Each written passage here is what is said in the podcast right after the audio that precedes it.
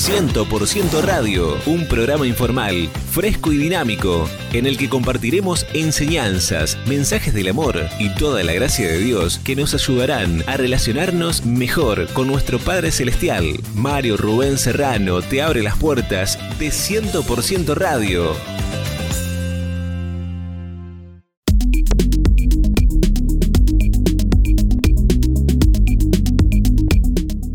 ¿Qué tal amigos queridos? ¿Cómo están ustedes? Bienvenidos una vez más a este encuentro de 100% Radio.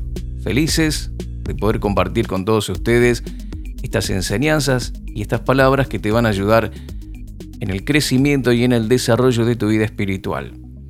Todos tenemos un llamado de parte de Dios y debemos responder a Él. Pero hay un peligro y el peligro es responder antes de tiempo. Sobre eso vamos a hablar hoy en 100% Radio. ¿Qué tal si nos acompañas? Todos tenemos un llamado y debemos responder a ese llamado. El apóstol Pablo, en Hechos capítulo 26, él relata su conversión ante el rey Agripa. Vamos a mirar este pasaje en un momento más, pero parte de este capítulo, en, un momento específico, él le dice al rey Agripa, no fui, oh rey, rebelde a la visión celestial. Todos tenemos un llamado de parte de Dios y debemos responder a él. El apóstol Pablo dice que él no fue rebelde a esta visión, a este llamado de parte de Dios, y este es uno de los peligros, uno de los problemas que a veces la gente tiene, y es el de responder al llamado de Dios de manera positiva. Y hay otro peligro también que a veces ocurre y es responder antes de tiempo. Sobre eso vamos a hablar en esta oportunidad. Son dos peligros, ¿sí? no responder o ser rebeldes a lo que Dios quiere que nosotros hagamos, porque Dios tiene para todos un llamado y un propósito específico. Fuimos salvos por medio de la fe, no por obras para que nadie se gloríe, pero también fuimos llamados desde antes de la fundación del mundo para caminar en buenas obras, las cuales el Señor preparó de antemano para que pudiésemos cumplir ese llamado, ese propósito que Él tiene para nosotros. Hay un diseño de Dios para tu vida y tenés que responder a ese diseño, tenés que caminar en ese diseño para que tu vida tenga un propósito, para que puedas cumplir el deseo que hay en el corazón del Señor. Tenés que responder a eso, pero no hacerlo antes de tiempo. Vamos a mirar aquí en Hechos capítulo 13, verso 2. Habla acerca de Bernabé y de Saulo que estaban en la iglesia de Antioquía y dice que ministrando estos al Señor y ayunando, dijo el Espíritu Santo, apartadme a Bernabé y a Saulo para la obra a que los he llamado. Encontranos en Facebook, Mario Rubén Serrano. Apartadme a Bernabé y a Saulo para la obra a la que los he llamado. Fíjate lo siguiente, hay dos cosas eh, importantes en este versículo. Primeramente dice apartadme.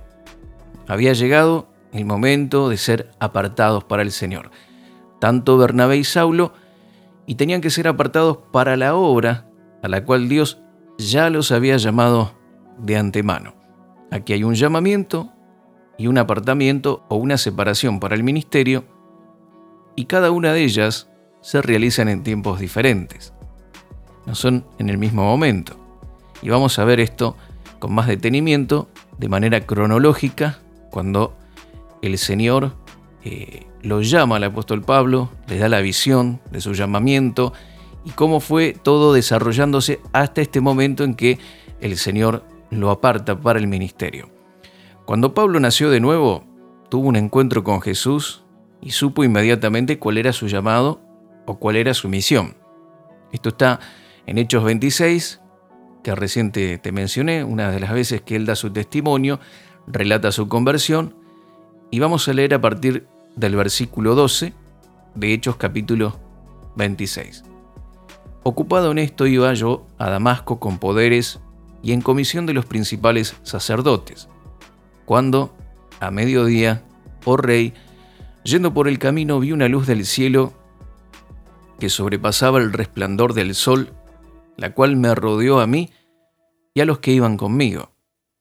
Y habiendo caído todos nosotros en tierra, oí una voz que me hablaba y decía en lengua hebrea, Saulo, Saulo, ¿por qué me persigues? Dura cosa te es dar coces contra el aguijón. Yo entonces dije, ¿quién eres, Señor? Y el Señor dijo, yo soy Jesús, a quien tú persigues. Pero levántate y ponte sobre tus pies, porque para esto he aparecido a ti, para ponerte por ministro y testigo de las cosas que has visto y de aquellas en que me apareceré a ti, librándote de tu pueblo y de los gentiles, a quienes ahora te envío.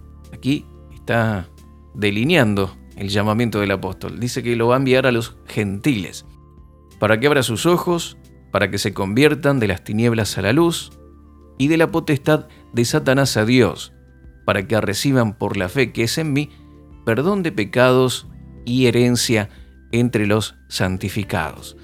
Aquí el apóstol recibe eh, claramente una misión, ¿sí? él tuvo la bendición de, de saber inmediatamente a qué Dios lo había llamado.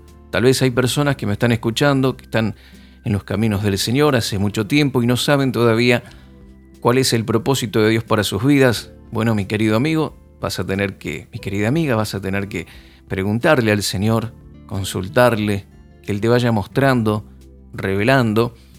Esto no significa que si Dios te muestra algo, inmediatamente tenés que salir a hacerlo. Posiblemente vamos a ir mirando, esto lleve un tiempo, un tiempo de preparación, un tiempo de madurez, hasta que puedas ir a, realizar y seas apartado y separado para hacer lo que Dios tiene para tu vida. ¿Qué pasó con Pablo luego de esta visión? ¿Qué fue lo que ocurrió? Bueno, Galatas 1.17 eh, es otro pasaje que más o menos muestra qué ocurrió después de esta visión o de este eh, llamado que tuvo de parte de Dios. Dice Gálatas 1.17, aquí está hablando el apóstol Pablo, diciendo, ni subí a Jerusalén a los que eran apóstoles antes que yo, sino que fui a Arabia y volví de nuevo a Damasco. Pablo dice, yo no fui a Jerusalén donde estaba Pedro, donde estaba Jacobo, donde estaban los, los apóstoles, el apóstol Juan, que eran los líderes de la iglesia. No fui a ellos inmediatamente, sino que me fui a Arabia y luego volví a Damasco. ¿Qué hay en Arabia? ¿Por qué fue Arabia? Bueno, posiblemente eh, bueno, es ahí donde seguramente recibe la revelación de Jesucristo, la revelación del nuevo pacto de la gracia, esta revelación que, dice la palabra de Dios, estuvo escondida esta revelación desde la antigüedad, pero que fue revelada en estos últimos tiempos el apóstol Pablo recibe esta revelación posiblemente en el monte Sinaí, porque en Arabia está el monte Sinaí. Esto dice Gálatas 4:25, porque Agar es el monte Sinaí en Arabia. Él está haciendo una comparación de, de Agar, de, la simiente de Ismael, y dice que el monte Sinaí está en Arabia.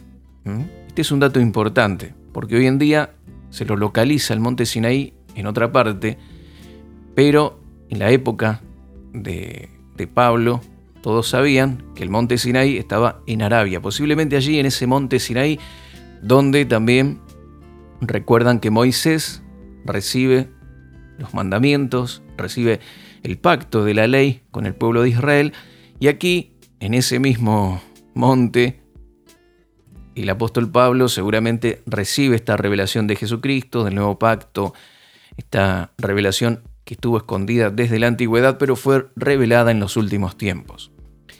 Galatas 4:25 dice entonces que el Sinaí está en Arabia y parece ser que luego de tres años Pablo va a Jerusalén y quiere conocer al liderazgo de la iglesia, quiere conocer a Pedro, a Juan, a los demás.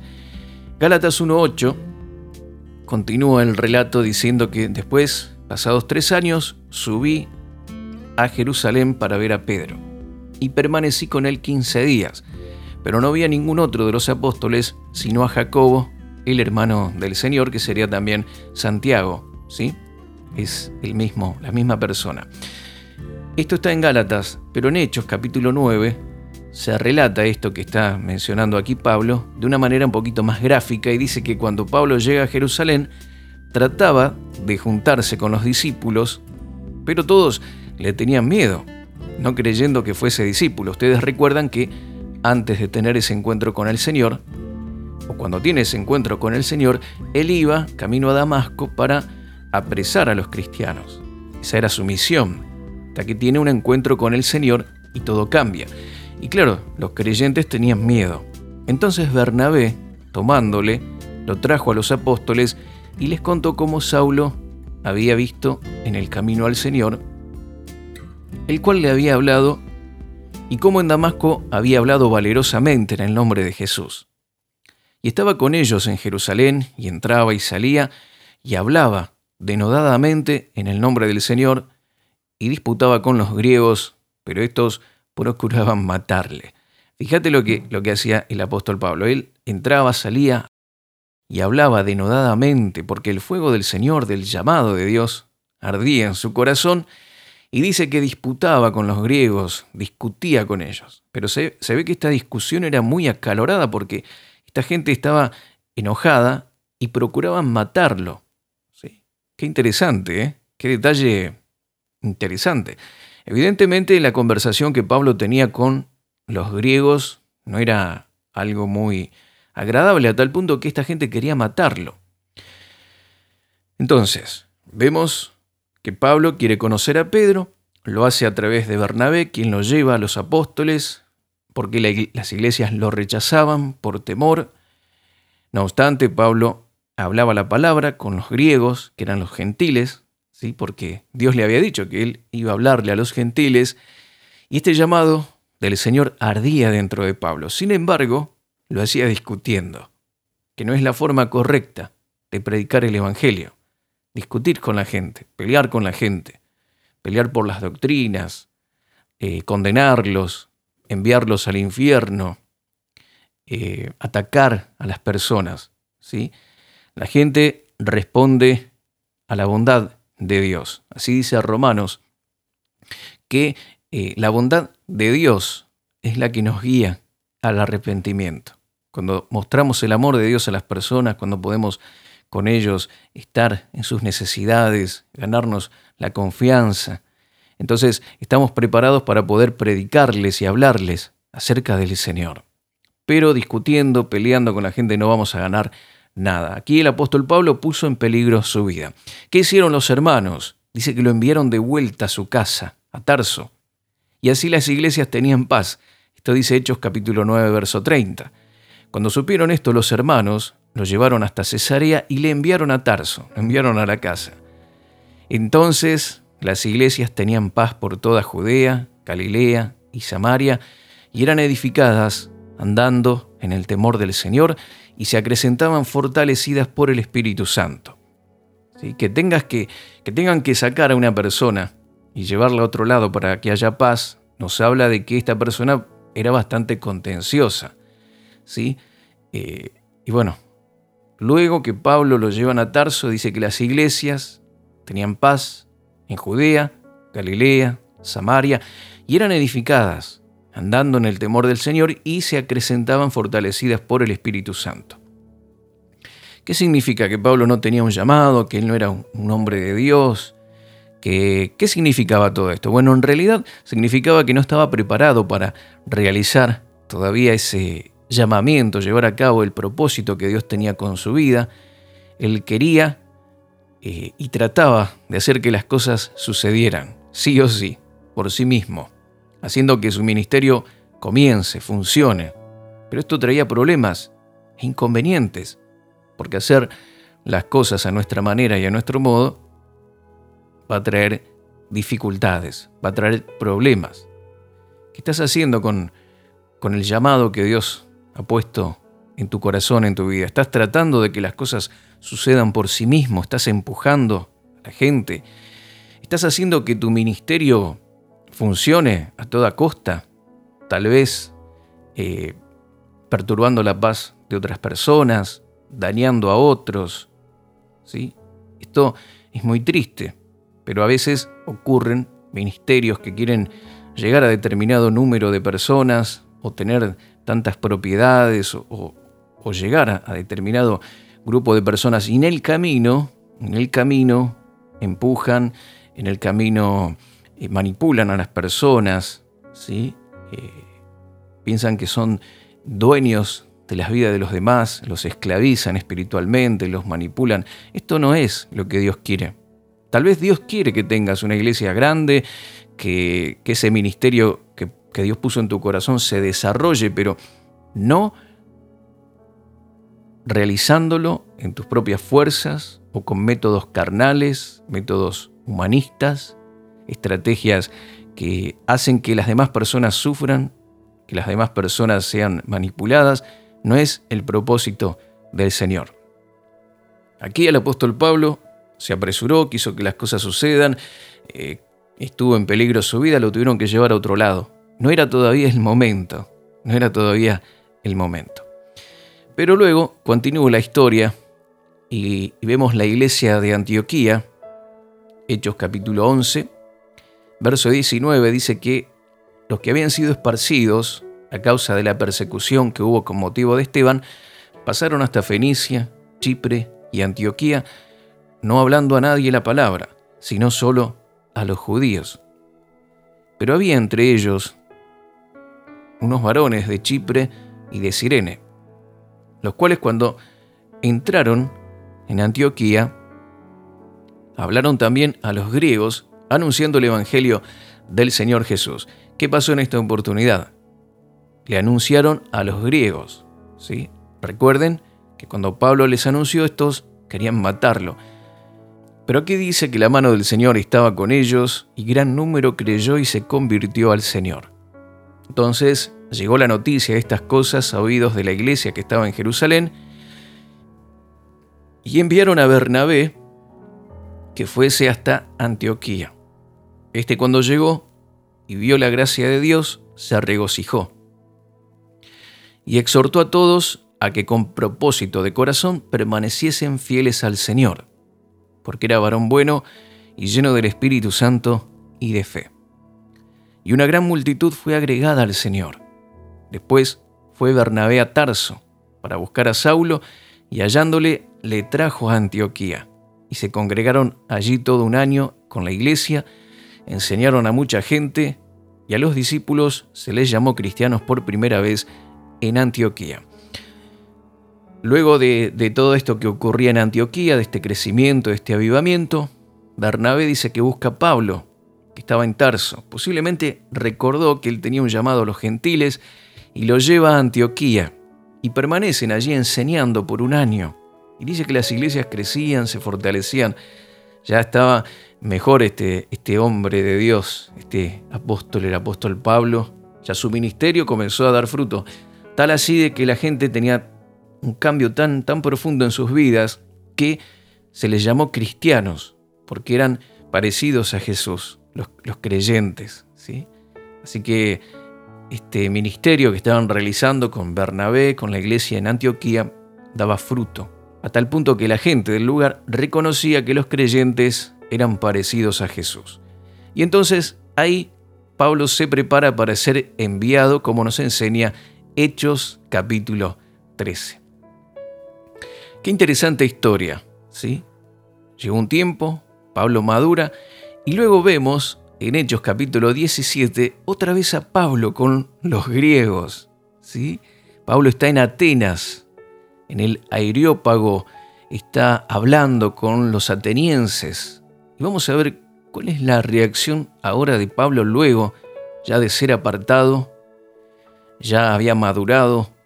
¿Cuál es, ¿Cómo es este segundo encuentro que tiene con, con los griegos? ¿Mm? Vamos a ver.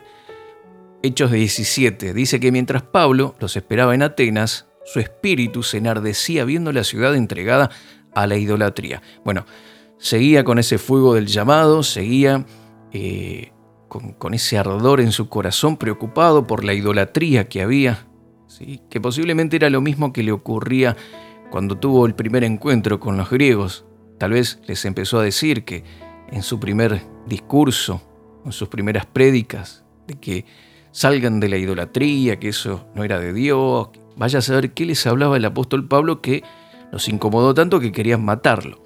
Y aquí dice que otra vez estaba enardecido, viendo la ciudad entregada a la idolatría. Y discutía en la sinagoga con los judíos y piadosos y en las plazas cada día con los que concurrían. Y algunos filósofos de los epicúreos y de los estoicos disputaban con él. Y unos decían, ¿qué querrá decir este palabrero? Y otros, parece que es predicador de nuevos dioses, porque él les predicaba el Evangelio de Jesús y de la resurrección. Y tomándole, le trajeron al Areópago diciendo, ¿podemos saber qué es esta nueva enseñanza que nos estás hablando, de que nos hablas? Pues traes a nuestros oídos cosas extrañas. Queremos pues saber qué quiere decir esto.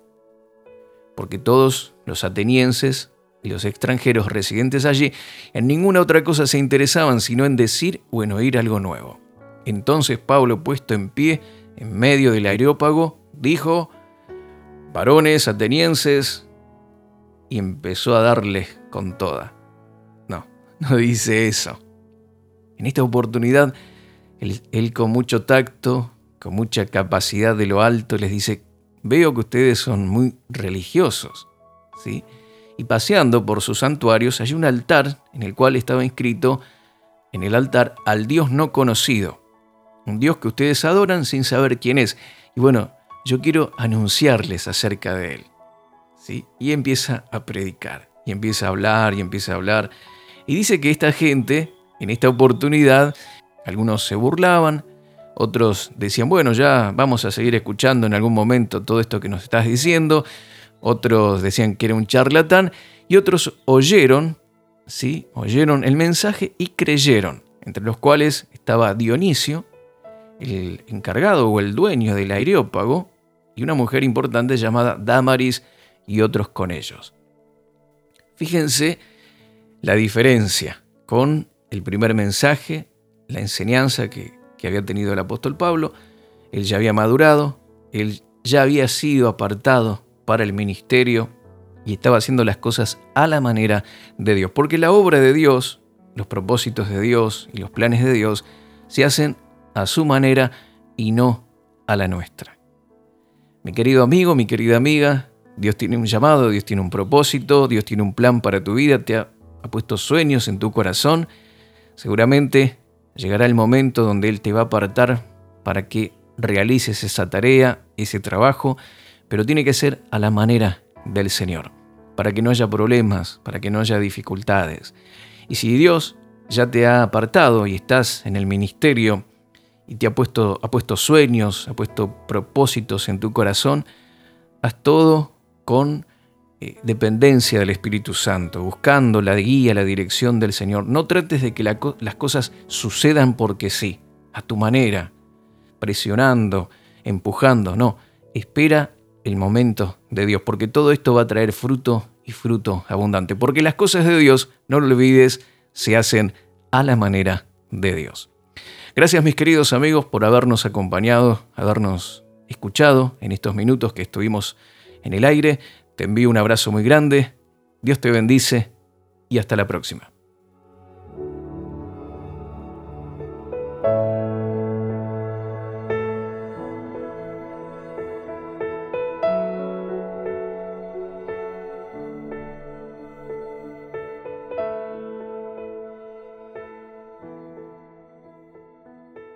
Contactos marioserrano.live.com.ar En Facebook, Mario Rubén Serrano.